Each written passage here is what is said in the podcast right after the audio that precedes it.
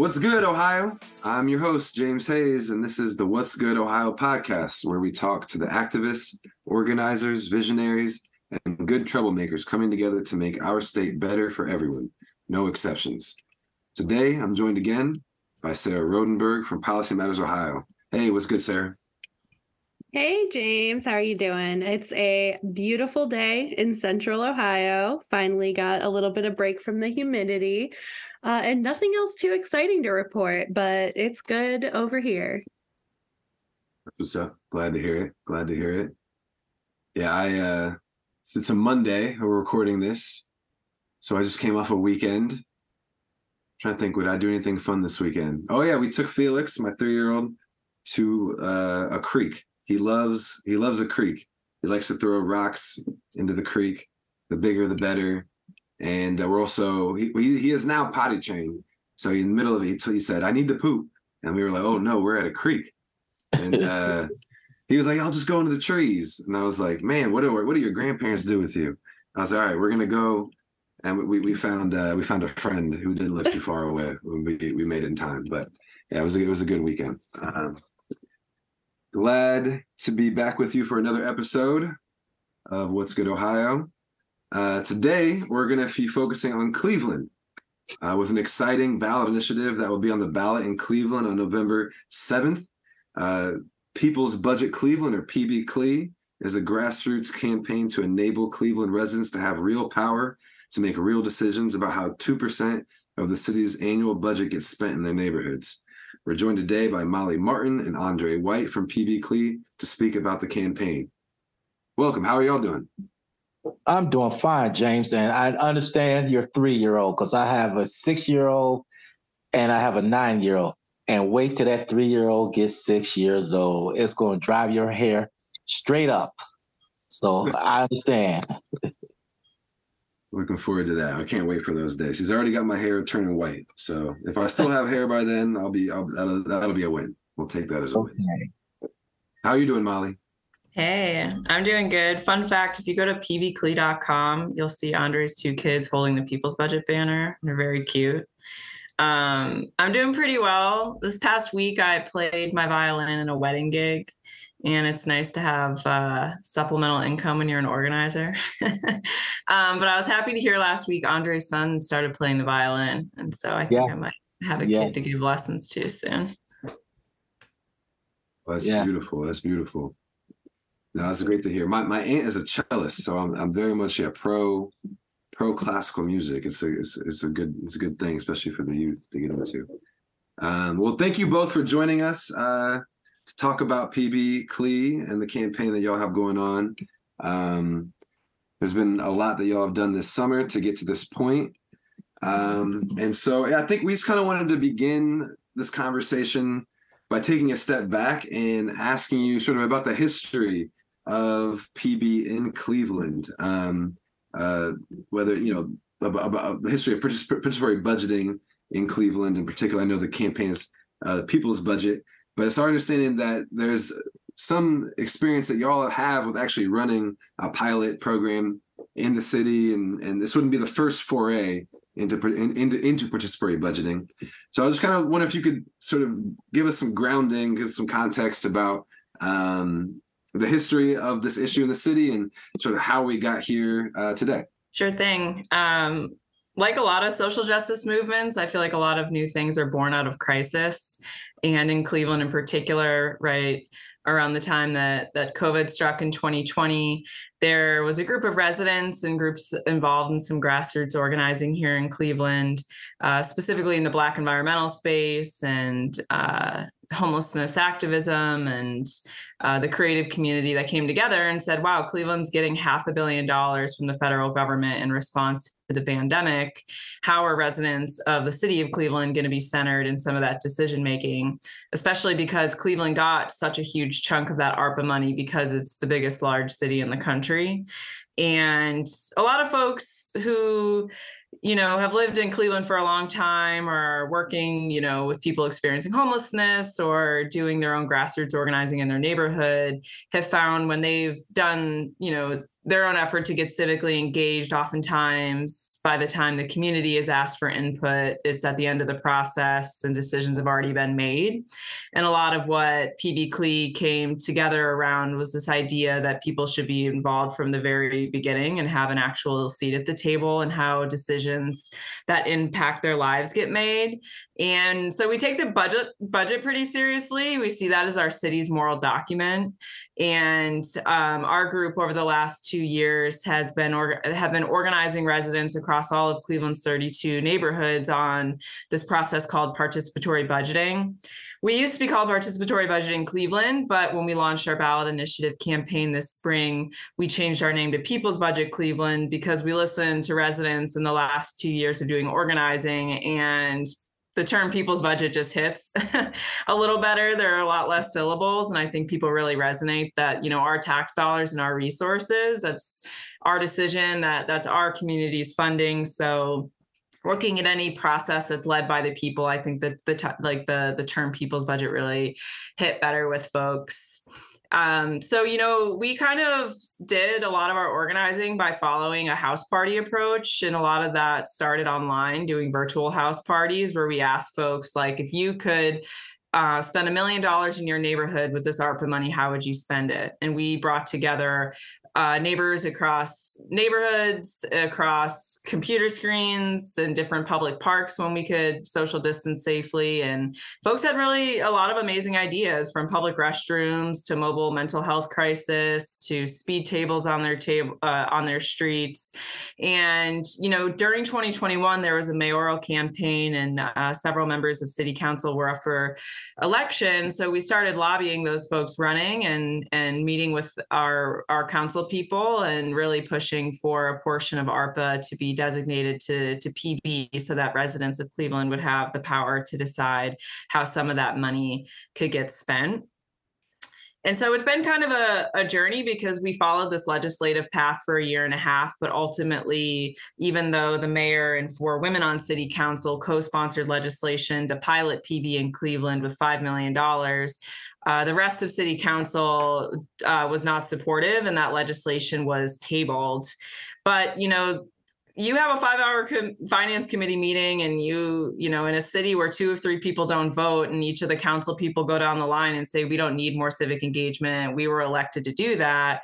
You know there were a lot of people who were activated by that. Andre himself got involved in the co- coalition earlier this year as a response to some of the community you know watching those committee meetings or seeing in the news that it was tabled um, really kind of lit, lit a fire under some people. And we we have bylaws as a a, volunteer run uh, campaign and we voted and you know the majority of people thought that we should go to the ballot. So since may uh, we have converted to you know a, a, grassroots coalition that's trying to get on on the ballot and we're very excited to share that we did get on the ballot. Um, and and yeah so the charter amendment that's on the november ballot in cleveland would actually institutionalize pb as a direct democracy tool that would ensure that cleveland residents ages 13 and up uh, have some form of power to make decisions about how to spend 2% of the city's budget um, and in six weeks, PB organized over 180 supporters who gathered over 10,000 signatures. 6,400 of those signatures were valid and certified by the Board of Elections, and we needed just over 5,900. Um, so it was really exciting to meet that goal without needing a cure period. And we also registered almost a thousand folks to vote, and this was leading up to the special election. Um, so we're really kind of trying to catch our breath and, and enter this final phase of the campaign because we're trying to get out the vote and trying to mobilize residents to vote uh, yes on the PB Charter Amendment. Thank you so much. What a great explanation of the history there. Um, so I'm a little bit newer to policy matters, and I also do not live in Cleveland, so I'm not super informed on this specific issue. And honestly, I don't know much about participatory budgeting in general. Uh, so could you explain like what participatory budgeting really looks like? You know, like how would you explain it to a child to get at least like the broad terms, and also where has this been implemented? Like are there examples of it working in other areas? I love that question. Andre, you're the one with the six year old. How would you describe uh, PB to Aiden? I can say this to you. Can you guys imagine having $1 million that you can spend in your neighborhood, in your community, on anything that you like to see? How about would you like to see new swings in your park? Would you like to see uh, air conditioner in your in your school? Would you like to have new flower pots on your street? You know, imagine anything that you would like to have that your your council person or your mayor does not give you as a citizen.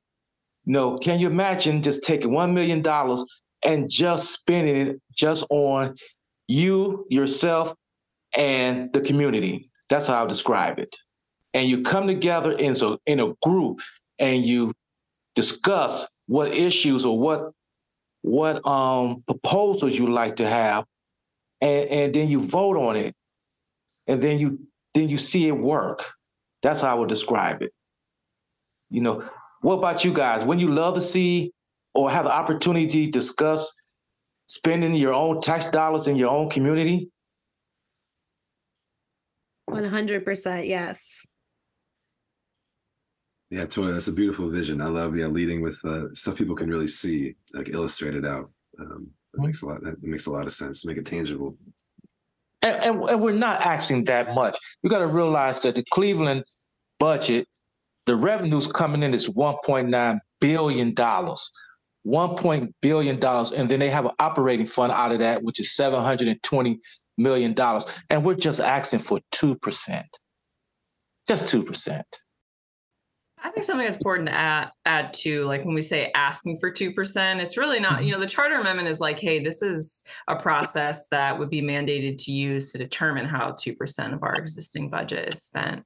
Yeah. Um, I think something that's really exciting about PB is that I think it has the opportunity to change people's conception on what political participation can look like. I think normally people just, you know, grow up in intergenerational poverty or living wherever they live in Cleveland and are thinking like the same things what we see happening year after year, but like nothing's different. And I think a lot of PB is like there are other tools that we can use in our democracy to try and get people engaged. I don't think it's effective to shame and blame people for not voting. Like the data tells us like people mistrust government so what are we going to do about that?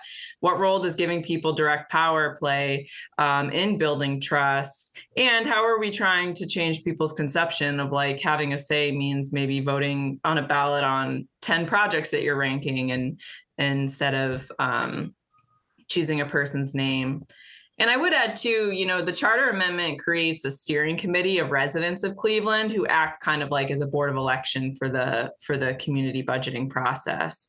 They'd write some guidelines on how the voting would work um, and how that takes place, like at the neighborhood level, and actually building in time and resources to do that level of engagement with folks. Um, and then giving folks like the opportunity to brainstorm those ideas and then those ideas have to be vetted into proposals because they have to be you know on uses that public dollars can be spent but what's cool too in the charter amendment is like 2% across the whole city um, but a lot of like you know the values of pb is that like this needs to be done equitably which could mean that neighborhoods that have um, survived redlining or other systemic inequities could see more dollars per person. And the steering committee's job isn't to be like another subcommittee that makes funding decisions. Their job is to create a process that ensures that every resident like has a chance to vote for those city for those city projects. Actually, yeah, that, that'd be a good place to to maybe to dive a little deeper. And and I love you, Molly. You're like hitting all- so many of the questions that we laid out. You're like you're like you're like I'm going to answer this ahead of time. I'm going to answer this ahead of time. I love it. We're going to come back to some of this stuff for sure. But but yeah, I just could you spell out like exactly how would this work? So the you know two percent of the general fund would be set aside and then this uh this bot how would those group of people be determined? They're, they're not going to be elections for the for those seats right? They're going to be determined by a sortition is what, what i believe or selected by lot is that correct? So unfortunately, the civic lottery didn't make it into the legislation, given the fact that the Oh, budget okay. cycle happens annually and the amount of time for like per resident steering committee term limit, it it, it wasn't um in the legislation, even though I think that it would be amazing to see a civic lottery determine uh, you know, just uh, beyond jury duty to have like some other civic lottery process to to determine someone's place on a committee or some other civic function.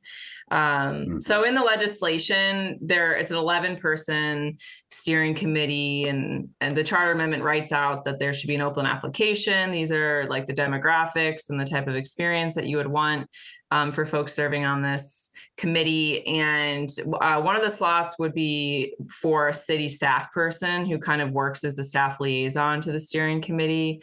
And then five are appointed by the mayor, and five are appointed by city council.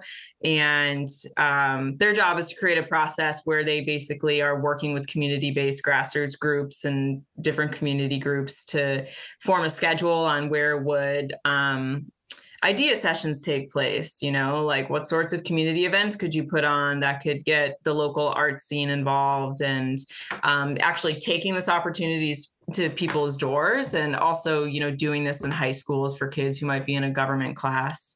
You know they might have an idea session in their gym that day or they'll have the ballot at the end of the process. Um, in about six months of the process after ideas are generated those have to be vetted into proposals and the steering committee sets criteria to kind of um, pare down the number of ideas. And then ultimately there would be ballots by neighborhood cluster um, and people would vote you know ranked choice voting say it's a ballot of 15 projects and you have to rank the top seven. And that would be available online. It would be available as a printed ballot. And, you know, cities like New York um, and Chicago and Durham, North Carolina, Seattle, Los Angeles are all doing PB and it's really cool to look at the different rule books of other communities of residents who made the the kind of rule book of how the process works.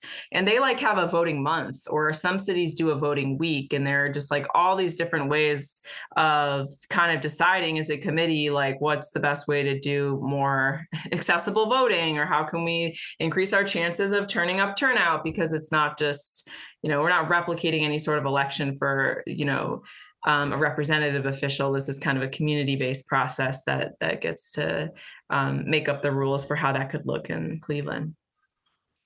And, and each one of those cities that Molly um, mentioned, their voting participation has increased since they have added to PB, especially the PB um, campaign. Their their voting has increased in those cities.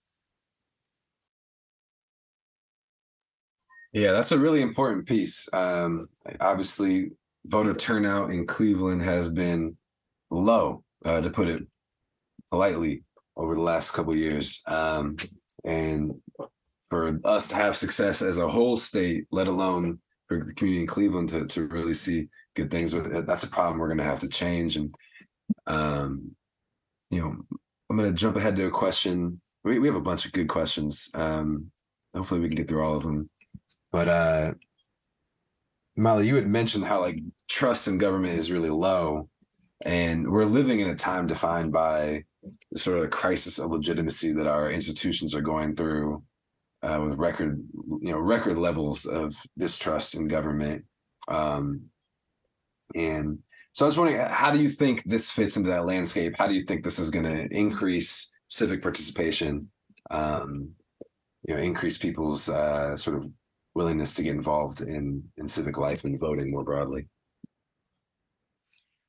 Yeah i mean i think it's a really deep problem that we have and i think that we need to be bringing all of our um, creativity to to bringing people into relationship with how they identify to their community. And you know i think living in a state like ohio it's not you know if you live elsewhere where you know a city where you have a lot of voter turnout or you don't have like you have more representation because you don't live in a state that is as gerrymandered as ohio um, you know i think the term like democracy building is just kind of like a very neutral benign term to most people. And i think it's been kind of intense to you know live in a reality where like basic concepts around democracy building and uh, you know have seemed so charged politically that's something that you know seems very normal to people in other places like is seen as like oh this is deeply political. And i think we're like living in an age where like yeah like demo- like fighting just for basic democracy is now a politicized thing. Um and yeah, I think that especially for young people, like uh, one of the things that I think is so promising about PB is it's really focusing on how are we changing um, folks' notion of what political participation looks like. And there are a lot of first-time voters and young people now who are like, oh, like politics to them is signing a ballot initiative and like going to the ballot to vote on issues about things that are like very specifically at stake in their lives. And I find that exciting because I think that on one hand, it's really scary because you're like, we're really using like the most direct tool remaining for people to have a voice collectively uh, in terms of like ballot issues. Um, but I also think it's exciting because you're you're building like a new on ramp or a new way that people are like, oh, like I could work in city government because eh, eh, you know maybe the people who run for office in the future for council positions are running on a pro democracy platform or got involved at 18 um, you know, we did a bunch of organizing events at some local high schools in Cleveland, and a couple of our paid canvassers were people who were like new, newly adults registered to vote, and they canvassed with us in June and got paid to collect signatures, or you know, some of their first like political campaign volunteer time was you know collecting signatures with us at Pride, and um, and I think that's really important. And I think that we live in a time too where there's a lot of corporate monopoly control over our democracy. And I think that there are a lot of people who look at how our government spends money and see like the suffering and the lack of basic needs um in on like every you know in every neighborhood of cleveland and and wonder like well, what is that disconnect and i think you know it means something to say hey like part of doing things equitably like means actually giving up something right? Like it's not just saying here's the policy. It's like no like here's 2% of our budget. Their city council doesn't have veto power over it. We're putting trust in the people that folks voting on these projects still get implemented and i think that that speaks to people. Um, you know, I collected over 700 signatures in June for this ballot initiative campaign. So I like to say that I actually had like a statistically significant sample. And I was blown away at how many people, you know, who weren't registered to vote, registered to vote. Because I was like, you can, you have to be registered to vote in order for us to know you're a person so we can get the signature validated. I said, I'm not trying to get you to vote on this. Yes, I would love for you to vote for this if it got on the ballot in November, but this is really to help us qualify. And I think people saw like, yeah, this is another sort of way where like every voice matters. Um, and there were people I met who, you know, were like extremely conservative, but felt like some sort of connection to this idea of like decentralized decision making, like at the community level. And I think something like PB is something where it's like, no, this isn't like a liberal or conservative, Democratic, Republican thing. This is something like more neutral about resources and um, having a say. And and I think that it's kind of exciting to me to look, you know, at the potential to look at Cleveland turnout in November. Um, and and you know our goal is to increase voter turnout over time but i'd be really interested you know just from a voter perspective if who would vote in support or against it i think it kind of transcends um, party lines in a way because people find different I- ideals uh, and values of something like direct decision making on budgeting to not be partisan you mentioned how, like, specifically in Ohio, it is more of an ish right when you're suggesting like promoting democracy it has kind of become this much more politically charged idea makes me think back to issue one when a lot of Republicans were claiming that we were trying to California, Ohio, using California as a verb. Um, and a lot of, you know, the places that you listed where this is already implemented, that would be the claim that they would make as well. Um, what other like messages are you hearing to like undermine what you're trying to do and how are you combating those? I'd love to hear Andre's take on this. I know he gets a lot of the neighborhood scoop. let me take one thing that I definitely do not like is when our city council or the city council president stand up in front of people and say that we the people do not have the smart or the whereabout about how we should budget or where our money should be spent.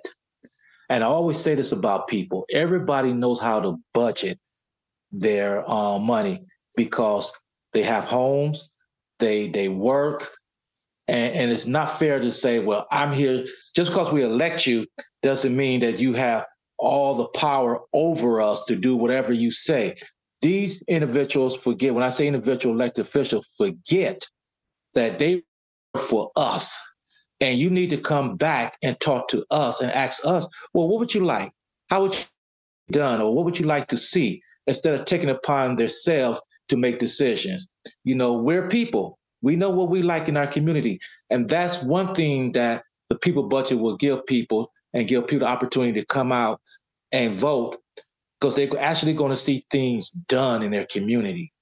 You know wow we sat down we came as a group of individuals we didn't argue we didn't fight we all listened to each other we voted and look in less than a year our project's going to be done. Then, if the project is done, they feel like they accomplished something, you know. So that's what people budget about. And the thing I don't like is when city council or any government entity says that we the people don't have the right to think for ourselves or do for ourselves because we're elected down to think and do for us. But no, we elected you to represent us and come back to us and ask us what we like to see and done.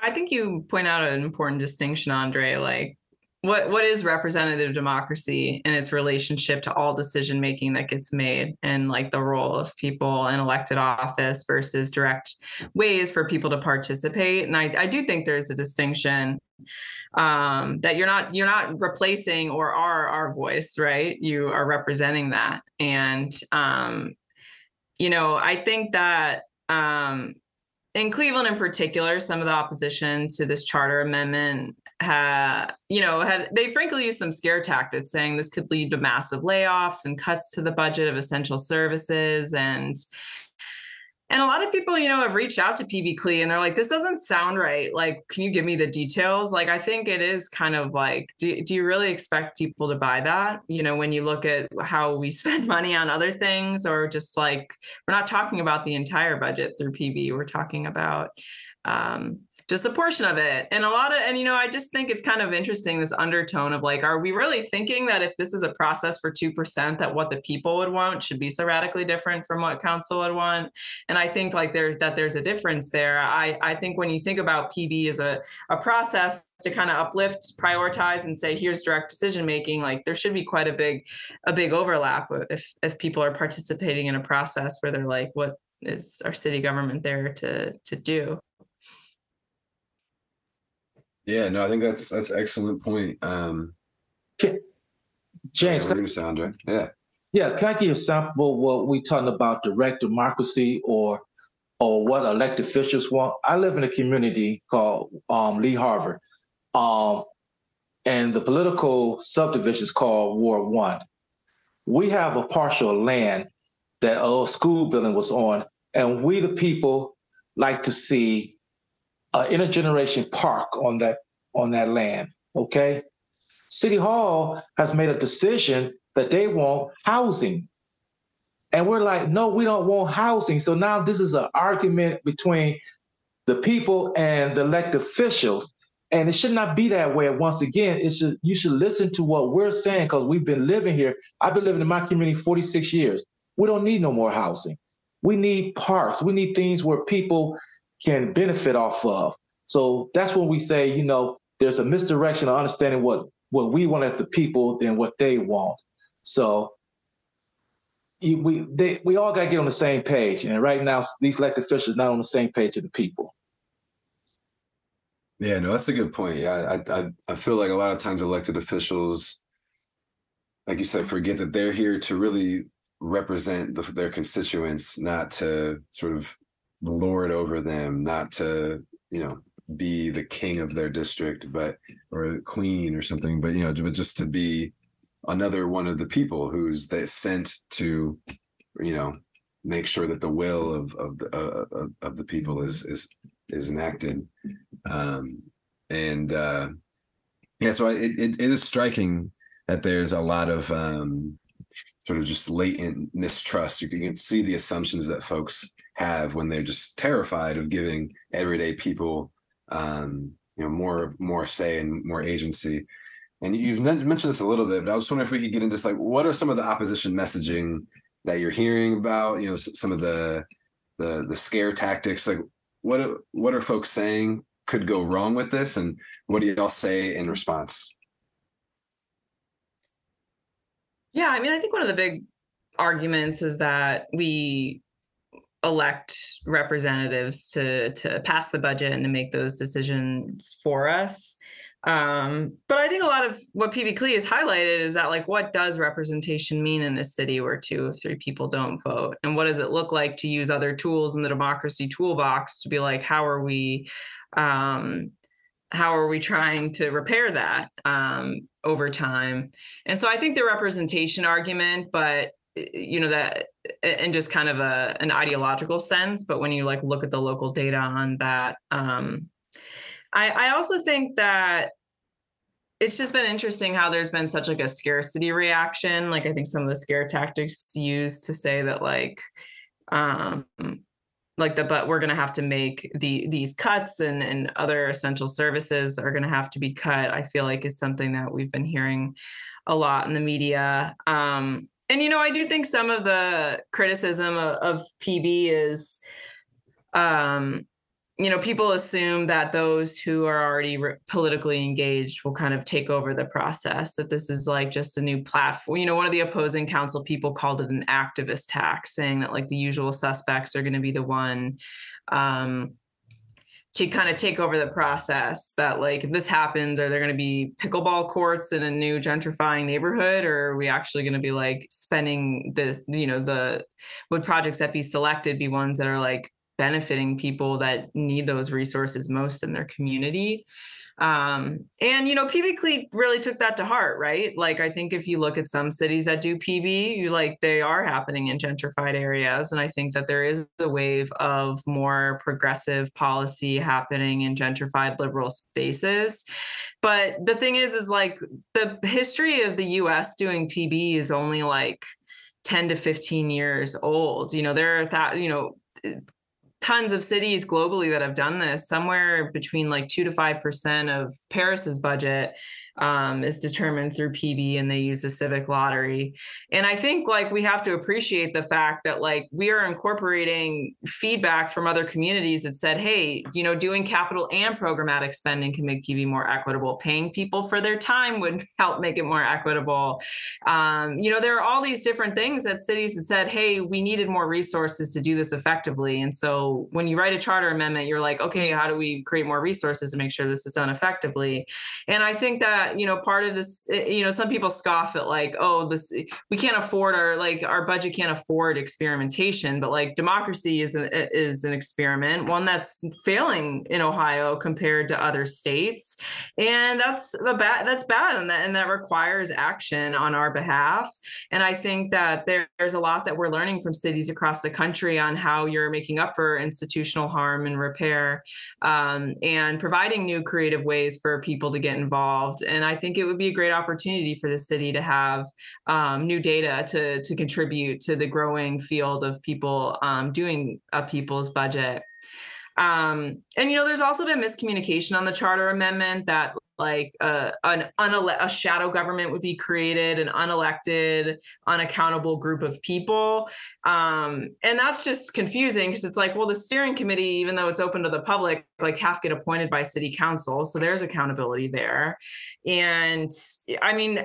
Cleveland residents signed the petition to get this on here. I don't know who the outsiders are, this unaccountable group. I think that that's kind of offensive to residents who think that the ideas on what could be changed or improved in their their neighborhood like warrants you know their own dignity as people in a community warrants that. And speaking to the dignity piece too like you don't have to be a us citizen to participate in pb you don't have to be 18 years old.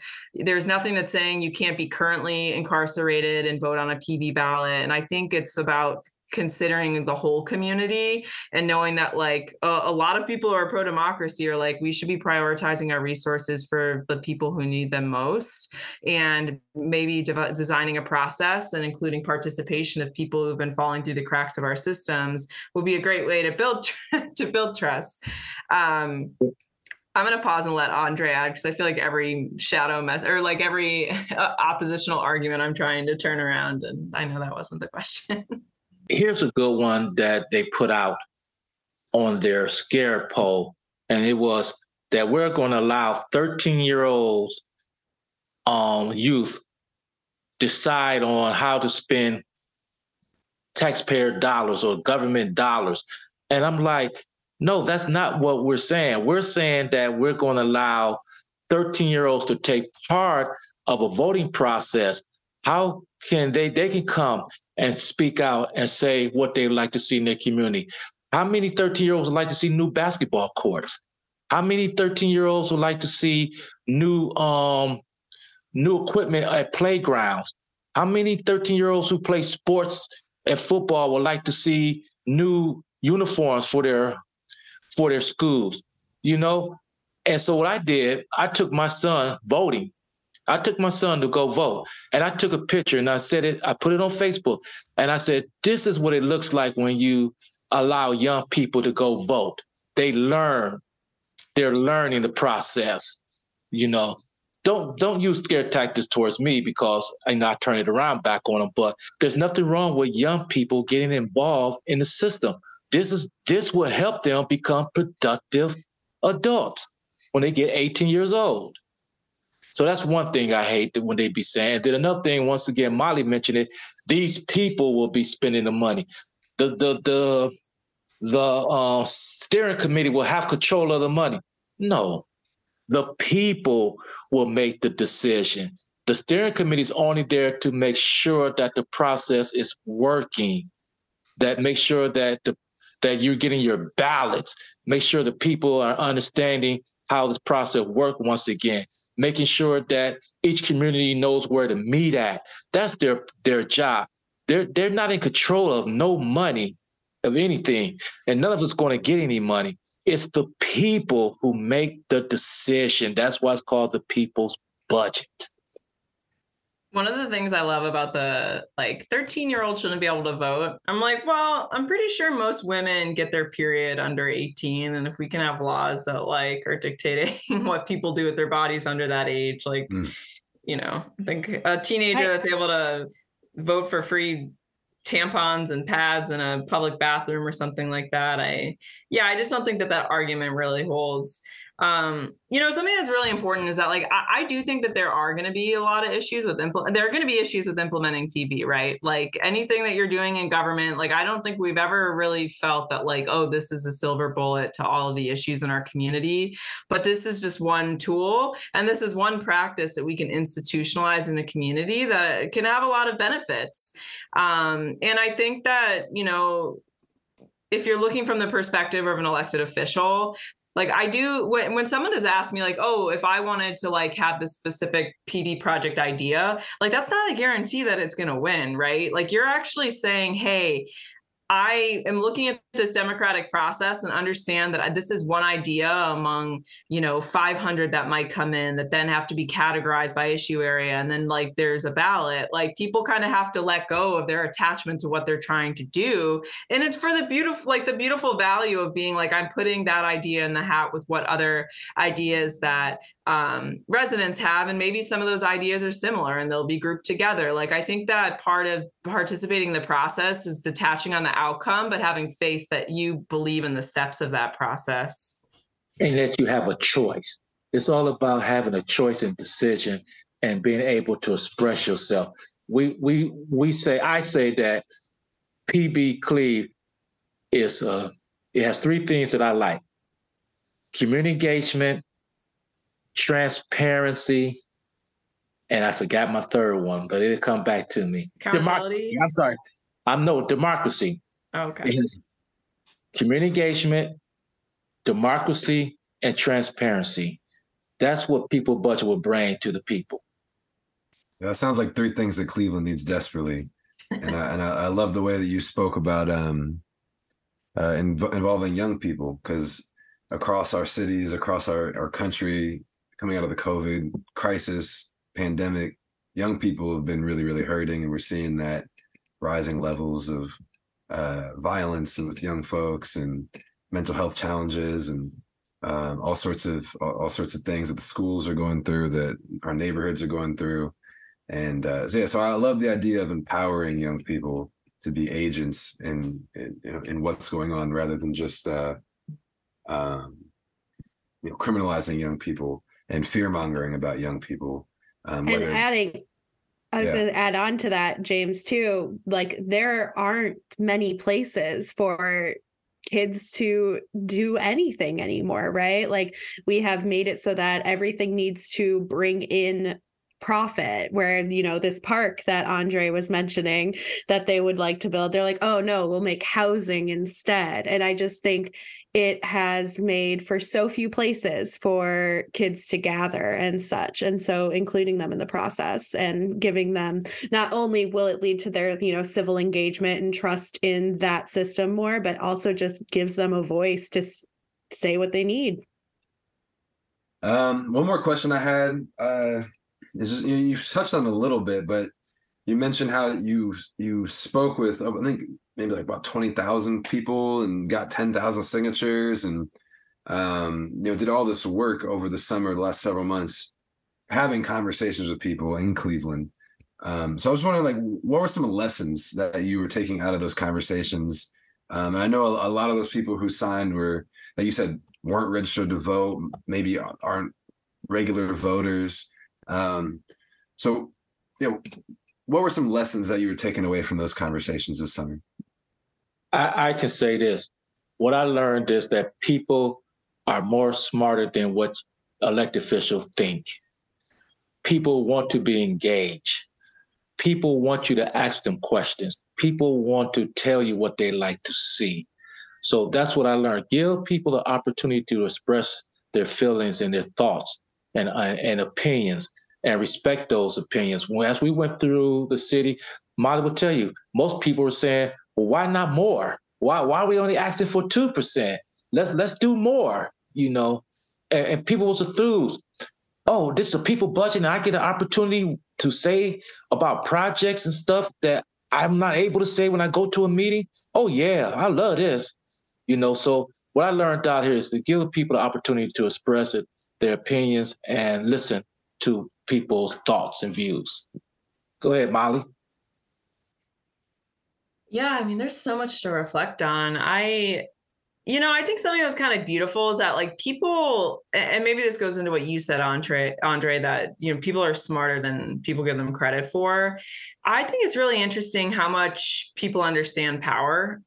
Um, they, I think, understand when they don't have it, and I think they understand that I don't know, maybe like in the spirit of Frederick, Frederick Douglass, that like power will concede nothing without a demand. And I was surprised by people's willingness to be like, oh, you know, I think there's a difference between apathy around things changing and people like having the opportunity to to challenge power maybe and that's something i still need to kind of tease out but i um and I don't know, maybe it's because like I'm getting the signature. So this is someone who's saying yes, but I would say like for, for every signature I got, like there was a no, right? Um, and, and that, and I don't really know what the data is, but it, you get a lot of no's. And I mean, I think part of it is you're going to a, a beach on the holiday weekend and people are like, I had some people being like, it's my day off. Like, I just don't want to like engage sort of thing. Um, but yeah, I mean, I, think back to the power thing. I think that it was kind of inspiring that people are like, "What's in it for you? Like, what's your self interest?" Or like, if someone would ask me, like, "Why are you doing this?" Like, I think it was kind of like a foreign thing. And I think that you know, we were also out during the same summer where folks were getting signatures for repro, getting signatures for marijuana. And I think among some people, there was this fatigue of like, not fatigue, but just like, there are a lot of y'all out here, right? And I think that like that sort of presence or that sort of like awareness of like, oh, that's how things are now, like that for a lot of people wasn't something that was like very normal.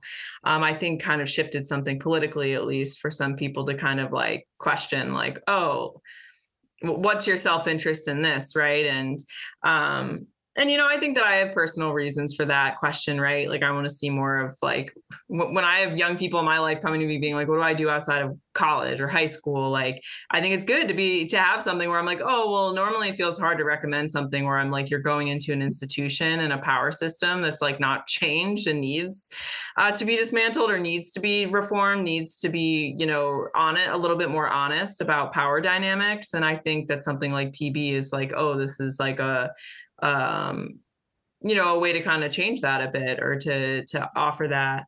Um,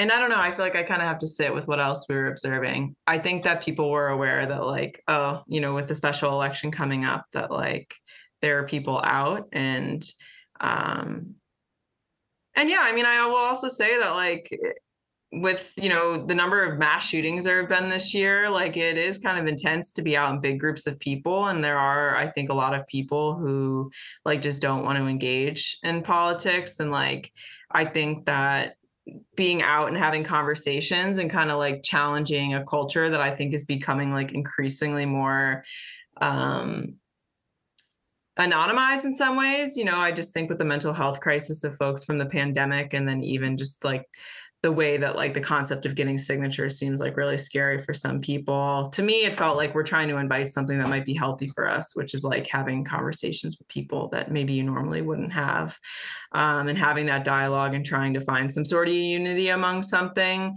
Um, I felt very encouraged that that could happen, and it takes a lot of work. Um, and I think it speaks to like the importance of knowing your community and like building organizing in your community. And, and another thing that I've learned is that people are more interested in issue oriented um, ballots than they are about candidates. They rather hear something about an issue than a candidate. They rather speak to you about an issue than sit there and talk to a candidate, you know. So they're more perceived better to do a, um, an issue oriented ballot. That's what I learned. Awesome. Yeah. Um, so our last question here, uh, regardless of the outcome uh, coming up here for PB CLE, you are both engaged in long-term efforts to expand democracy and civic participation in Cleveland. Can you tell us more about your vision for Cleveland beyond just PB CLE? My vision for Cleveland is is the vision through my kids. I like to see my kids have a wonderful place to live, somewhere where they can enjoy their their rest of the remainder of their lives. That's what I like to see, you know. So everything that I have done or doing is not for me, but it's for the children and the people in the city of Cleveland. They can enjoy themselves because we're all one big family, and that's what we need to be. One big family enjoying themselves in this city. That's what I'm envisioning. It's very optimistic of you, Andre. I love that. I know you mean that. It's been really fun working with you. Um, yeah, I mean, I'm really interested in like growing more collective power. I think that there are a lot of people in this campaign who are like, okay, that's how you run a ballot initiative. Like, I wonder when we'll have to do that again. or maybe we have to do it at the state level. Like, I think it's really growing an organizing muscle. And I think it's also doing something that I think is important in smaller cities like Cleveland, which is like, there aren't that many organizers there aren't that many activists but even if there are like there are a lot of different issues that impact people directly and a lot of different issues in social justice movements. And i think like coming together despite issue to be like hey what are our like common grounds? Like what's our like organizing strategy as a community to build more power? And how do we translate that statewide? Because a lot of what gets denied locally like has deeper systemic reasons that are you know decisions that are made at the state house or even nationally. And i'm interested in how this kind of builds up a muscle um, of building direct democracy power when we need it if we know that there's a lot happening um, where that needs to uh, to be fought. And and yeah for people to come across issue no matter um, what matters to them whether it's homelessness or just west 73rd and you know you know their block um, and around something common i think is a good way to like build the muscle for people to be activated on a more collective sense when we need it Beautiful. Thank you both so much. Um, and thank you for joining joining us for this conversation. Before we let you go, where can folks go to follow up, get more information to pl- plug into the the campaign? www.pbcle.com. And we're also on social media. If you search PB Cleveland, um, we're having lots of house parties over the next month, and we're trying to grassroots fundraise to make this campaign happen. So, folks go to pbcle.com, they could donate or they could subscribe to get campaign updates from us. And There's if also a little you- road trip opportunity in Cleveland if folks want to come up on September the 26th. There's going to be a public debate at Public Auditorium at 6 p.m. on PB. And if you have relatives, family members, good friends, spread the word to them and tell them come out and support PB Cleveland, the city of Cleveland. We really appreciate it.